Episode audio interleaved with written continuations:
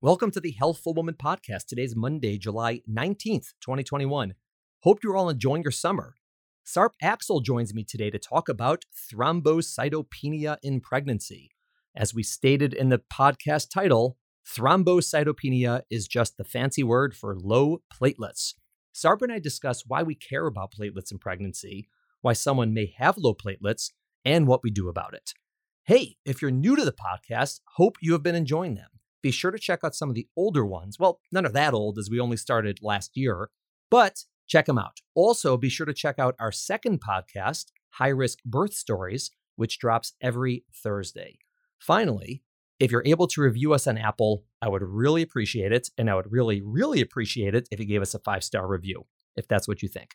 Thanks for listening, everyone. Have a great day. We'll see you on Thursday for High Risk Birth Stories. Welcome to today's episode of Healthful Woman, a podcast designed to explore topics in women's health at all stages of life. I'm your host, Dr. Nathan Fox, an OBGYN and maternal fetal medicine specialist practicing in New York City. At Healthful Woman, I speak with leaders in the field to help you learn more about women's health, pregnancy, and wellness. All right, Sarp, Dr. Aksel, welcome back to the podcast. How goes it? It goes. Good to be back. Fantastic. We're recording in the uh, middle to end of May and it's pretty much right after all of the masking restrictions have started to lift, uh, both from the CDC and now New York and other places. How's that going so far? It's such a shocker to see your nose and mouth. It's very exciting. well, glad it hasn't changed over the last uh, year or so. Yeah, not much as far as I can tell. In healthcare settings, they're still uh, mandated, so we're wearing them around the office. But out on the street, we're seeing people's faces again uh, in people's homes and some places of business. I went to Starbucks this morning and I saw for the first time masking is optional, uh, which was brand new. Just Amazing. came up this morning, obviously. A lot less smiling faces. I thought people smiled more, honestly. Yeah. It's interesting because with the with the stores at least, you know, we're in Manhattan and Manhattan was pretty big on masking, uh, maybe more so than some other places. And I think what's happening is some stores are finding that there's a subset of customers who are really happy about the fact that they can take off their mask and come in. And there's a certain subset that are very unhappy about the fact that others can take off their mask and come in. And it's probably going to take some time for this to sort of settle out, the dust settle, so to speak, on this. Well, what a, what a shocker that things are polarizing in this country at this point. I'm not sure if that specifically falls along Masks. party lines. Because uh, in New York City, I think everyone falls very similarly on one side of a line. I think we're just so we're so excited about any kind of drama. Masks, like yeah, the most you know, we never would have thought about it before. Yeah, you know, uh, two years ago, who who would have who would have thought that masks would have in any way, shape, or form been polarizing. Yeah, I definitely think that uh, anyone who bought stock in masks 1.5 years ago definitely rode that wave and yeah. did well, but uh, unpredictable. Wonderful. Well, we're going to segue into something totally separate from COVID, and that is thrombocytopenia, ah. which is a ah. long, long word, which means low platelet count. It's one of those great situations where we get to come up with a fancy word to make us sound smarter than we truly are. And terrified patients in the in the meantime. Right. Thrombocytopenia. Am I gonna live? oh my God. That sounds horrible. So Let's start from the beginning. So, thrombocytopenia means a low platelet count. We're talking about this specifically in pregnancy, although it is something in a non pregnant state potentially, but we're going to talk about pregnancy. What exactly are platelets? Why do we care about them? Everyone's blood has various different components in it. Some parts of the blood carry oxygen, other parts have, you know, clotting factors and and that's kind of where the platelets come in. They help us clot our blood, whether it's a, a knee scrape or uh, hemorrhage after a delivery. So they, they're they're kind of pretty important in, in making sure that we don't bleed out, no matter what the cause. Right. When people think of their you know blood, a lot of them think on the sort of the realm of anemia, like what is my blood count, and that's really just the red blood cells. So the red blood cells are the the most famous of what's in our blood, and that's what makes it red. Uh, and it's also what carries the oxygen, and sort of people think about that a lot. And there's obviously water, which gives it volume. But there's all these other things floating around that you really only know about if you don't have them. Uh, like platelets, which help people clot if you know either prevent them from bleeding or if they are bleeding, helps them stop. things that help fight infection, our white blood cells, a lot of stuff in there. So the platelet count is something that we focus on in pregnancy because women are going to come up to deliver where they're going to be a situation where they're bleeding. And obviously, we would be concerned if they're low enough that they would bleed before then, but we just know that something's happening, right? If someone's coming up to surgery, for example, the surgeon's going to know what the platelet count is to make sure it's not low. And so, the same way with pregnancy, everyone's coming up to a delivery one way or another. And we need to know that what the platelet count is to make sure that she's going to be able to get through that safely and not bleed too much. Absolutely. And so, how often do we find platelets that are low and what do we even consider low numbers wise right so when we usually talk about them we we talk about them in the thousands. So you know you might hear your doctor say you have a platelet count of 175 or 150 that doesn't necessarily mean that you only have 175 platelets in your body. It means you have you have thousands per certain amount of volume. And so when we when we talk about platelets normally it, it can be anywhere from you know 150 to 450 right. um, can can be normal outside of pregnancy we start to we've sort of set an arbitrary you know definition of less than 150 as being abnormal in pregnancy yeah and again it's sort of the some of the confusion that people have is the fact that we use a shorthand. Right. Like when we say 150, that's short for 150,000. Like if you look at the report, it'll say 150,000. We just call it 150 to be shorter. Everyone knows what we're talking about. If someone actually had 150, it'd be a big deal. And so I think most women end up having around 300,000, give or take. And when it starts dropping below 150, that's when we start talking about it. And it ends up being about one in 20 women will have this. Maybe 5% of pregnancies will have a platelet count under 150,000. And most of them are fine. Nothing's going to happen to them. Nothing's happened to their baby. Everything's going to fine with their delivery. They're just sort of on watch, right? So to speak. So about 5% of people we put on watch with low platelets. And we try at the same time to notify them and not scare the hell out of them. And that's a fine line. You want people to know what's going on, but not scare them. And so we try to tell them, okay, like we're on notice, we're watching this, but we think most likely everything's going to be okay. And some people find that very terrifying, but hopefully not. Because again, it doesn't tend to be a very difficult problem for women from a health perspective. You're totally right on that that that fine line that we toe between being informative and transparent about lab work, but also sort of not scaring people. You know, last week I had I had a patient with a platelet count of 148 and you know, she was terrified. She was like, "What's going to happen? Am I going to bleed to death? Am I bleeding right now? Do I not know that I'm bleeding right, right. now?" And you know, so it, it, I think delivering that news all oftentimes you know takes a little bit of finesse right and one of the interesting things about the way healthcare is nowadays is sometimes that decision's even out of our hands how to do it because with portals and the lab giving patients access to their own results, which is a good thing. People should have access to their own healthcare information. You know, they're going to get a result that says 148,000. It's in red. It says, you know, warning, warning, danger, danger all over it. Marks. Yeah, there's exclamation points and it's flagged. Talk to your doctor. And people are like, oh my God, this is horrible. And we're like, no, no, no, it's okay. And sometimes even normal results get flagged because right. values that pregnant women have that are normal might be considered abnormal for the references the lab uses. They're not currently fine tuned enough to say, okay, you're a 34 year old pregnant woman. This value is normal for you.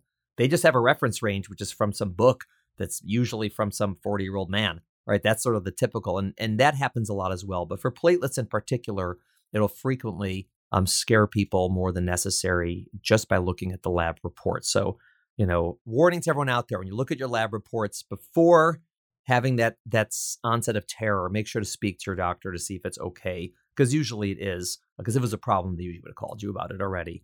Now, in terms of the 5% of women who do have platelets that we consider low, there's a lot of reasons why they can be low. And it's important for us to try to figure out the reason because there's different implications based on the reasons. Meaning, one of the reasons, for example, is that the platelets aren't even low. It's just when the machine that looks at the blood and spits out the result reads it, it reads it wrong. And so, why would that happen? In pregnancy, sometimes the platelets get sticky and they clump together. And so, when the machine looks at them, normally the way it differentiates between a red blood cell, a white blood cell, and a platelet is the size, right? A white blood cell is very big, a red blood cell is like medium to small, and a platelet is tiny, like a dot on the screen. But if, let's say, 5,000 platelets sort of congregate together, it'll look like a big blob and it'll count those 1,000 platelets instead as one white blood cell.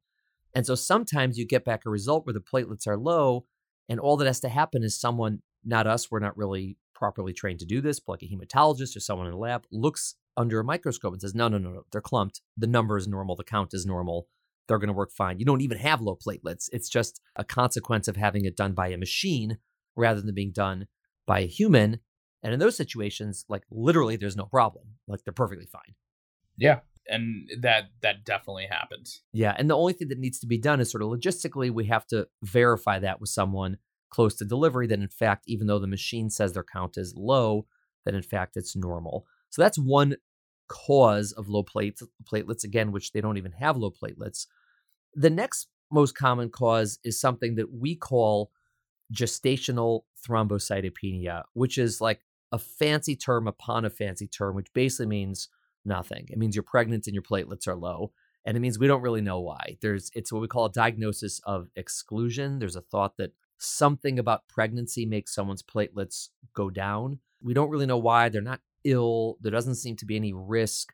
You know, they don't bleed more. It's just for whatever reason their count is lower. And what what counts of platelets do women typically have if that's the diagnosis we land on? Usually, you know, we're we're looking at counts between 100 and 150,000 and sometimes it'll dip a little bit below 100 but there there are other conditions that you might want to make sure you know a patient doesn't have but predominantly they're they're hovering between 100 and, and 150 right i mean one of the ways we exclude it is that they're not crazy low like someone has a platelet count that's you know under 50 we're not going to call it gestational thrombocytopenia we're going to think there's something more you know sinister going on but when they sort of never get below 100 or below 90 or 80 and they're sort of in that range it's frequently what it is because we don't find any other cause. And again, those women, even though the platelets drop during pregnancy, it does not tend to have any actual consequences health wise for her or the baby or the delivery or anything like that. And so that's good. The other causes are the more rare ones. There's something called, here's a nice one idiopathic thrombocytopenic purpura, which we call, because that's a mouthful, we call ITP for short. You may have heard the term ITP, but that's what it stands for. It is a it is quite a situation to say to someone you have idiopathic thrombocytopenic purpura. I mean, literally, they're they're like getting their affairs in order. The concept of that is that there's an autoimmune condition in the mother, meaning she develops a condition where her body uh, incorrectly recognizes her own platelets as foreign and says, "I'm going to attack these and I'm going to kill them." And that happens sometimes conditions like lupus, it could happen, rheumatoid arthritis, or thyroid conditions where the body incorrectly identifies something that's supposed to be there as something that's not supposed to be there and starts attacking it. And based on what they're attacking, those where the symptoms are. So for there is one for platelets. It's hard to know for sure because there isn't a good antibody test for this. It's not like you can draw blood tests and say, oh, you have this versus you don't. It's not a diagnosis of exclusion per se, but it's sort of one of these situations where if the platelets are dropping low enough that it's hard to call it gestational thrombocytopenia anymore, we sort of flip and say it's probably this ITP. And some people believe they're actually the same condition, just a different degree. Some people believe gestational thrombocytopenia is like a temporary, mild form of ITP where women develop a few antibodies when they're pregnant. Some people believe they're totally separate. We don't really know but the real practical distinction is the number. If the number is high enough, it's probably gestational. And in particular, if her numbers are high when she's not pregnant, it's probably gestational. Whereas if they're very low, or if they're sort of borderline low when she's not pregnant, then it's probably some form of this ITP, which is autoimmune. The other ones are like medical problems. Like she has preeclampsia, which is a you know acute condition that happens in pregnancies, drop your platelets, or she develops some crazy medical condition which could happen. But ultimately, I would say, you know, in our experience, the two most common and the ones that we're almost always going back and forth on trying to figure out what it is is either gestational thrombocytopenia or ITP. Is that what you found in your own practice thus far? It is. And and a lot of the questions that I typically spend time in the office answering when it when platelet counts come up is really, you know, there was nothing wrong with me before. Where right. is this coming from? Is it going to get better? And and usually it's very it's very reassuring. You know, it I it's a simple explanation that this this is probably pregnancy related and that it'll resolve. It'll go back to normal. If you never had abnormal values before outside of pregnancy, chances are that once you're done with the pregnancy, your levels are going to normalize again. Yeah, and in terms of trying to differentiate whether it's gestational thrombocytopenia or whether it's ITP, it usually does not matter. There's not much of a significance between the two.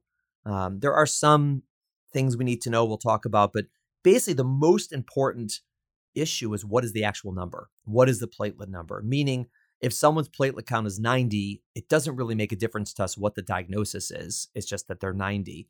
Whereas, same thing, if they're 60, it doesn't matter that much between those two, what the diagnosis is other than the number. And the reasons we care about the number is number one, is the number high enough that she won't have an issue with bleeding, right? Like her own medical health, which is on our minds, but rarely an issue because they rarely drop low enough for that to be a concern. They'd have to drop below 50 for a C section and below 20 for a vaginal delivery. So they can get really low before it affects the mother and her risk of bleeding. But what ends up happening practically, and this is what, you know, nine out of 10 or 99 out of 100 women who are talking about low platelets, the conversation is, can I get an epidural? Right. Uh, by I, I mean the woman in labor, not me, the doctor. That would be interesting if I had one in labor. So it's really an issue. Can she get an epidural? Why is it an issue getting an epidural if your platelets are low, potentially? So when when you're getting an epidural, it it's a very small space that uh, a trained anesthesiologist is play, placing a very small needle, but there can be some bleeding. And as we discussed, platelets are very instrumental in making sure that you don't continue bleeding, that you're able to clot if something goes wrong. So making sure that even if there is a little bit of bleeding in this very small space, making sure that it stops is is important making sure it doesn't accumulate and you end up with something called a hematoma can be very important because in that small space you have your spinal cord and i've been told by neurologists spinal cords are important and they yeah. should be left alone they should be left alone it's it's a tough area because number one it's a very small space that they're working in and trying to get into and number two it can't be seen by them they're doing it by feel by touch meaning if you're working on someone's arm and you're putting in stitches, you can see if they're bleeding or not. You just look at it and right. are they bleeding, or not bleeding. Whereas if you're trying to work inside the body without opening the body, you have to just go by touch and by feel. And so the anesthesiologist would not know if there's bleeding internally that's not stopping near the level of the spine unless the patient had symptoms from that. And the symptoms, once that happens, is really dangerous, like severe pain, or she can't move her legs as well. I mean, when you start affecting the nerve and compressing the nerves, then sometimes you need emergency surgery, like spine surgery, to relieve that. So the anesthesiologists are justifiably and correctly very cautious about putting an epidural or a spinal if they're having a C section, any needle inside someone's spine near their spinal cord or into their spinal cord when there's any concern that they may not have proper clotting and they may be at, at increased risk for bleeding. So there is no specific number cutoff for platelets, above which it's safe and below which it's not safe. It's all the lower it gets, the higher the risk. And different anesthesiologists feel differently about this, and different women feel differently about this. And it ends up being a conversation about whether it's an option to get an epidural in labor or a spinal for a C section based on the platelet count. And so that number is important. And and thankfully, you know, you said a lot of really mm. scary stuff, but thankfully it's very rare that we end up having patients who have a relatively normal platelet count end up being at high risk for those very severe and very serious complications from from epidural placement. Yeah, I mean the risks of those are, you know, in the 1 in 10,000s, 1 in 100,000, like that type of number that's very close to zero but never zero. And part of the reason is that the anesthesiologists don't select sick people or people at increased risk to place the epidural. they place it in every single person 100%, then yeah, they'd have more complications, but they're able to say, no, you're at increased risk of bleeding, you're at increased risk of bleeding, we're not going to do it. And so what happens is practically, you know, again, it depends where you are uh, regionally in, in your own hospital. In our hospital, if the number's above 100,000, pretty much every anesthesiologist is comfortable putting in an epidural spinal. Again, if we think it's either gestational or ITP, if there's like a medical condition, that's a separate issue related to that condition. Above 90,000, that's probably the same. Even above 80,000, that's probably the same. And I would say above 70, the majority are probably okay with it. Maybe some aren't. Under 70s, where it starts getting difficult to find anesthesiologists who are comfortable with it. And there are some that might under unique circumstances based on specifically our history, and what's going on. But that's when it really starts getting difficult to sort of know that an epidural spinal is an option for you once it gets below 80 or below 70. Now, let's say you have a patient who she doesn't want an epidural. She's like, you know, I, great. Like, I don't, I don't, I'm not looking for an epidural. I was planning on, you know, delivering naturally. I don't want one. I don't need one. Why would I care if my platelets are 60,000? How would you respond to that? I know that at the end of this journey, you're going to deliver. And when you deliver, you're going to bleed. And so making sure that that bleed is as controlled as possible and that your body's natural instincts and, and, and systems in place to stop the bleeding are going to kick in is really important for me managing your labor and, and managing your delivery at the time that the baby comes out whether that's vaginal or by cesarean. If your platelets are that low, I might consider giving you extra platelets if you know if they're if they're under 50 or under 40,000 I might want to have additional blood uh, available that that's of your blood type um, so there there's a lot of preparation that might need to go into managing labor and delivery in someone whose platelets are are very low even if epidural isn't something that that they're considering yeah, and I, I agree. And what I also tell women is we don't know what's going to happen moving forward. We can't obviously predict, we can predict, but we can't tell what's going to happen in the future. And so if I have someone who says, I'm not going to get an epidural, I'll say, great. If you don't get an epidural, then it doesn't really matter if your platelets are 60. Assuming they stay there, they're, they should be high enough that you won't bleed and you should have a safe delivery with those platelets. Okay. But what happens if in labor you change your mind and you're in a lot of pain and now you want an epidural? Not an option for you. There are other options for pain management and they exist and they have whatever efficacy to some degree, not as good as an epidural typically, but that option will be off the table. And if she says, well, I'm 100% sure I don't want an epidural, I'll say, fine. What if you ultimately need a cesarean, right? If that happens, and there's reasons why it happens. Typically, for a cesarean, for a woman who does not have an epidural, they'll place a spinal which is the same concept, which is the safest way to have anesthesia for cesarean. It's the way where you can remain awake during the cesarean and has the lowest risk of things like aspiration, where you get, you know, contents into your lungs. And that's done with a needle in your back the same way. And so that won't be on the table for you as an option. And now, if you need a cesarean, you have to be put to sleep, which is doable and usually safe, but higher risk. It's definitely not a good experience to be intubated, and you're not awake when the baby's born. When you wake up, you have more pain because when they do the spinal, they inject morphine into your spine. And so there's a lot of things that on our end as the obstetricians we think about, you know, like what if A, what if B, what if C, what if D, that even if someone's, you know, planned birth of E, you know, if, if what they want and what they hope to have doesn't have an epidural in it, we know that there's always these other options that may come up. And so we think about those as well. And it's one reason why we might want someone's platelets to be in that zone where they could get an epidural even if they don't plan on one, even if they strongly don't plan on one. Absolutely.